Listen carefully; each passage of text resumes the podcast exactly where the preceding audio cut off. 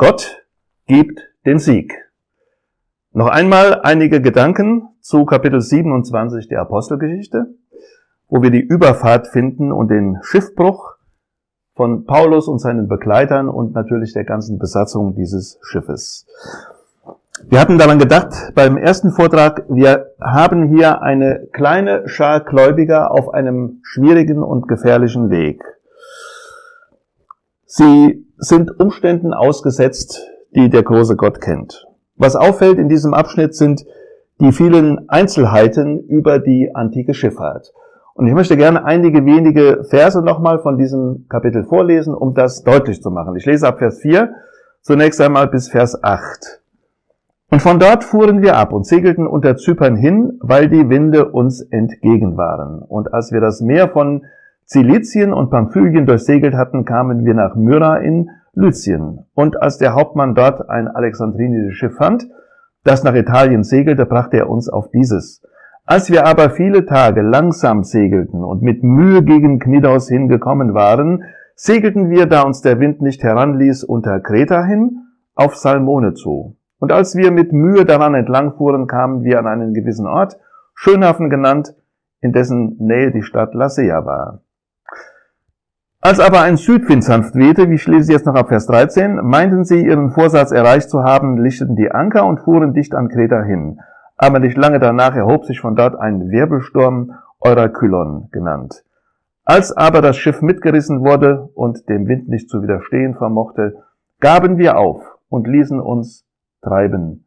Als wir aber unter einer gewissen kleinen Insel Kauda genannt hinliefen, vermochten wir kaum des Beibootes mächtig zu werden. Da aber mehrere Tage lang weder Sonne noch Sterne schienen und ein nicht geringes Unwetter auf uns lag, war zuletzt alle Hoffnung auf unsere Rettung entschwunden. Also wieder sehr deutlich, wie detailreich und wie ausführlich der große Gott diese Überfahrt schildert. Und ich erinnere nochmal an diesen Gedanken. Es scheint so, als ob jede Einzelheit im Leben dieser drei Gläubigen wichtig ist, dass Gott sie so ausführlich erwähnt. Und das, was hier geschildert wird, das gibt ein großartiges Bild der antiken Handelsschifffahrt, wie wir es kaum sonst in zeitgenössischen Texten finden.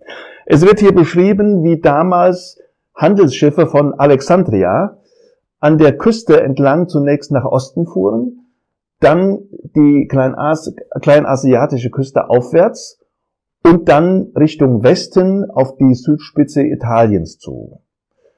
Sie konnten nicht direkt über das Meer fahren, das war damals noch nicht möglich. Sie segelten an der Küste entlang. Und es wird hier auch beschrieben, das war mühsam. Es wird in den ersten Versen mehrfach, mehrfach gesagt, sie kamen langsam voran. Sie segelten mit Mühe, zum Teil auch unter Kreta hin, wegen des Windes, der sie nicht heranließ. Das weist auf etwas hin, was sicherlich auch für uns bildlich eine Bedeutung hat. Die Schiffe mussten zu einem großen Teil gegen den Wind segeln. Und das ist nicht einfach. Gegen den Wind segeln heißt, man muss kreuzen.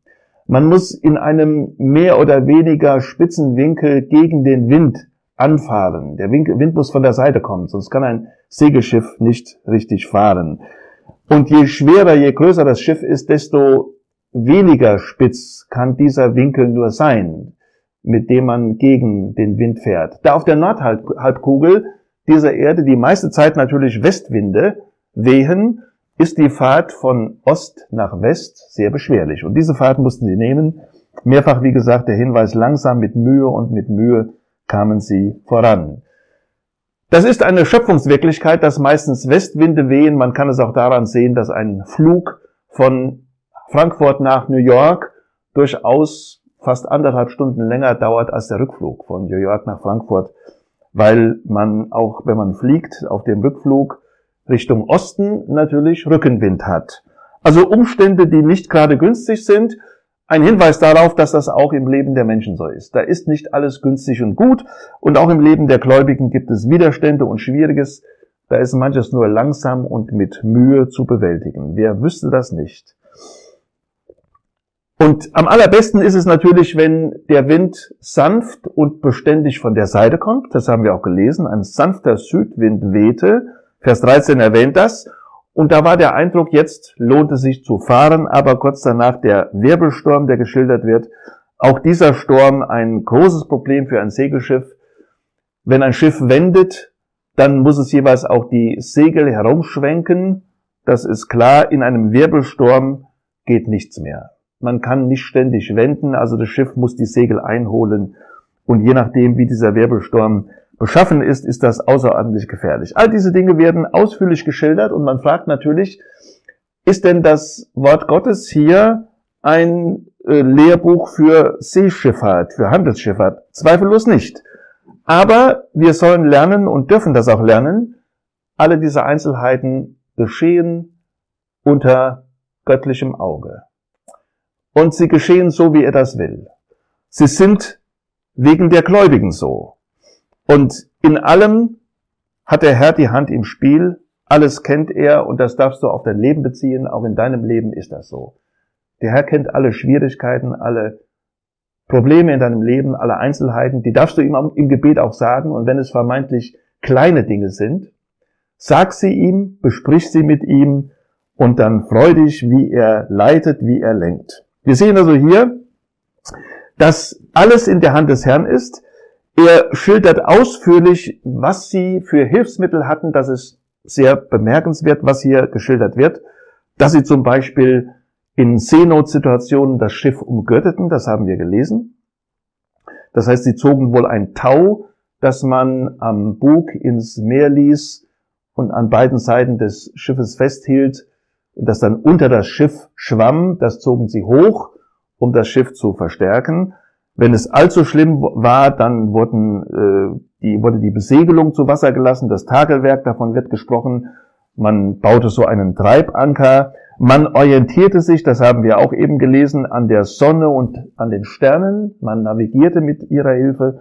Später wird noch beschrieben, wie das Steuerruder beschaffen war im, am, äh, zum, zum Ende des Kapitels. Also eine Fülle von Einzelheiten, über die man sich nur wundern kann. Und noch einmal, sie sollen lehren, alle diese Dinge kennt der Herr. Du darfst ihm vertrauen. Er kennt die Einzelheiten deines Lebens.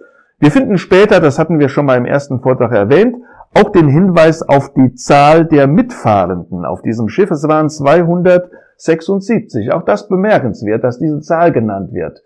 Man könnte fragen, ist die denn von Bedeutung? 276 Leute auf dem Schiff. Jetzt gibt es natürlich viele Versuche, die Zahlen der Bibel zu deuten. Ich möchte das äh, nicht versuchen an dieser Zahl, sondern nur darauf hinweisen, dass diese Zahl 276 durchaus eine besondere Zahl ist. Es ist eine Dreieckszahl, so wie viele dreistellige Zahlen des Neuen Testamentes Dreieckszahlen sind. Was ist, was ist, was ist damit gemeint? Ganz einfach. Wenn man Zahlen in Kugelform oder in Kreisform als Dreieck darstellt, dann ist das kleinste Dreieck die drei. Oben eine Kugel und zwei Kugeln darunter. Setzt man unter diese drei, drei weitere Kugeln, dann wird das Dreieck größer. Dann hat man sechs als Zahl. Setzt man darunter vier Kugeln, dann wird das Dreieck noch größer. Dann hat man zehn als Zahl. Und so kann man jetzt fortsetzen, diese Reihe.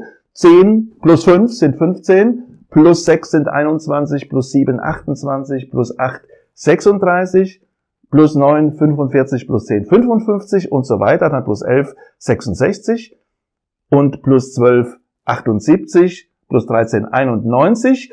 Wenn man diese Reihe fortsetzt, kommt man irgendwann zur Zahl 120.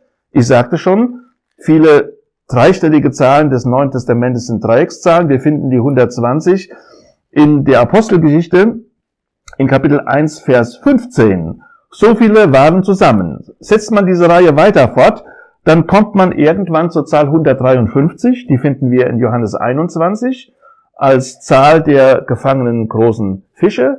Setzt man die Zahlenreihe weiter fort, kommt man zur 276, die haben wir hier in diesem Abschnitt. So viele Menschen waren es auf dem Schiff und fährt man weiter fort, kommt auch irgendwann in dieser Dreieckszahlenreihe die Zahl 666, die wir aus Apostel, äh, aus Offenbarung 13 kennen. Bemerkenswert. Ich will damit nur sagen, ohne diese Zahlen jetzt irgendwie näher zu untersuchen, mir scheint das anzudeuten, dass auch diese Zahlen keine Zufälle sind. Dass in allem, was geschieht, Struktur und Ordnung ist.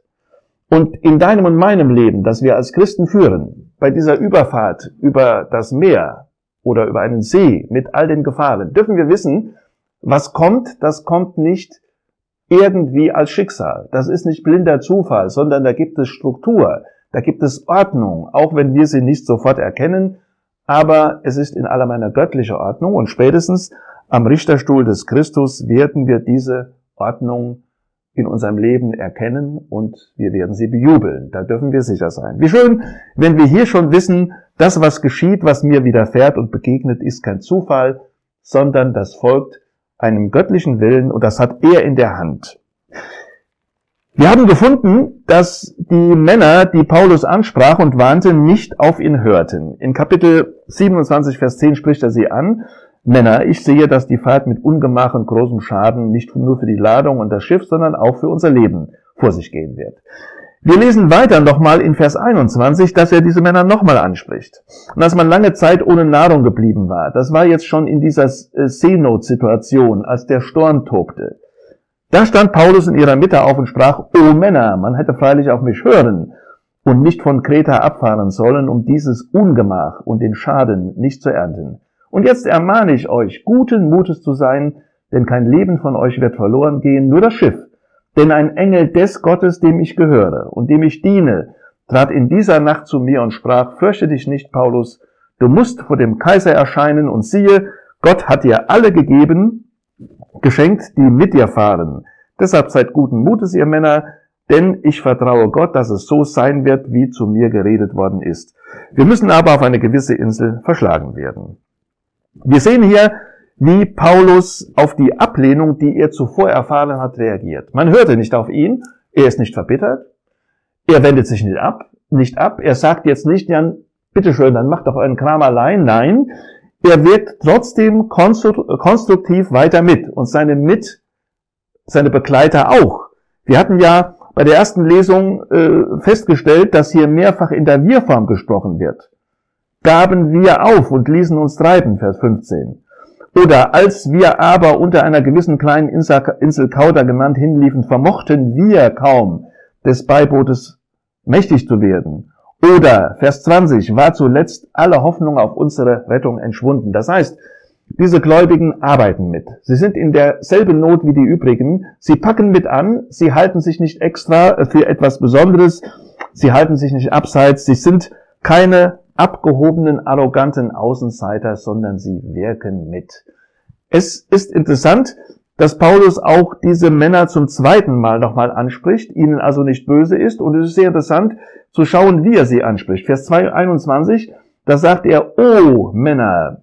Er hatte sie vorher mit Männer angesprochen in Vers 10 und jetzt sagt er, oh Männer. Wenn wir schauen in der Apostelgeschichte, dann fällt uns auf, in Kapitel 1 spricht Lukas, der Schreiber, Theophilus so an. Er sagt, den ersten Bericht habe ich verfasst, O Theophilus.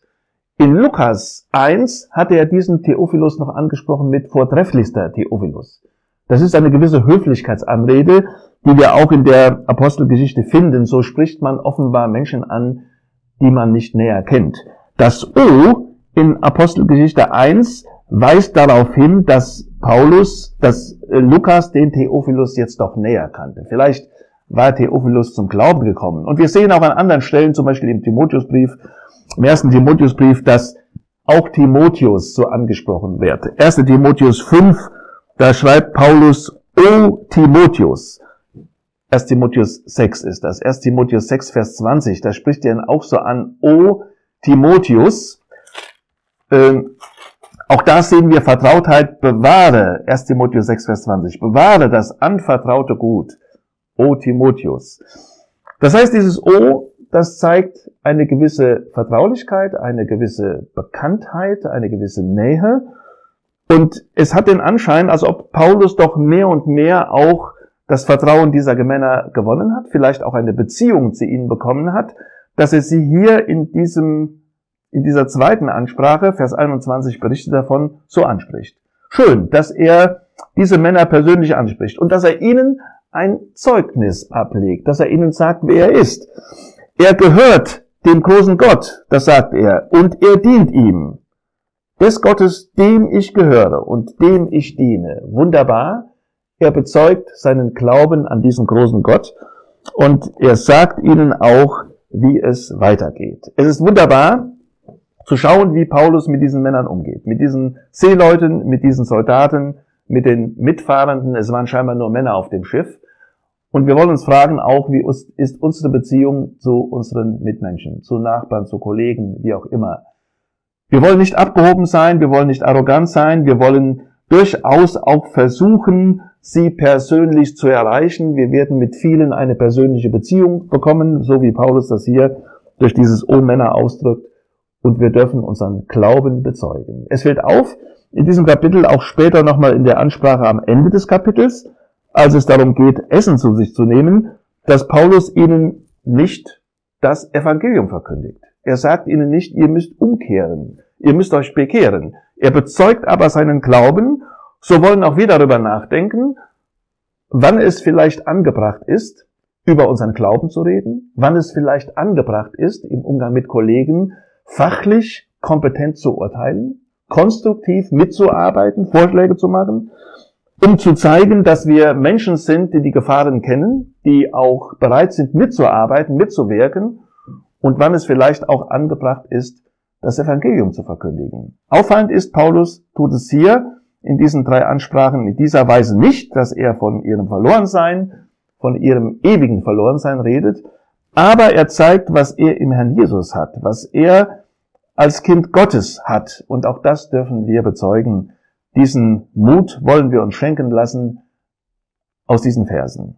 Interessant noch die Formulierung, die hier gebraucht wird, dass Gott ihm gesagt, der Engel ihm gesagt hat, Gott hat dir alle geschenkt, die mit dir fahren.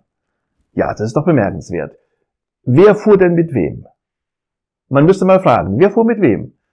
Paulus und seine Begleiter fuhren doch mit Julius, fuhren mit dem Schiffsherrn, fuhren mit dem Steuermann, sie waren ihnen ausgeliefert. Aber der große Gott sieht es anders. Er sagt hier, alle anderen, 275, Paulus, die fahren mit dir. Es geht mir um dich, es geht mir auch um deine Begleiter. Aber alle fahren mit dir. Paulus hatte eine gewisse Führung übernommen in Sachen Rettung. Und wir wollen das auf uns übertragen. Auch wir, ihr lieben Geschwister, ihr lieben Glaubensgeschwister, egal wie die Lage ist und wie die Situation ist, egal wie gefährlich das ist, egal was uns und wer uns entgegensteht, auch wir dürfen in Sachen Rettung führen. Wir dürfen in Sachen Rettung vorangehen. Und wir dürfen ein Zeugnis sein unsere Beziehung zu diesem großen Gott auch bekunden und eine Botschaft auch weitergeben an diese Welt. Wir wollen auch diese Ermunterung aus diesen Versen und diesen Auftrag aus diesen Versen entnehmen.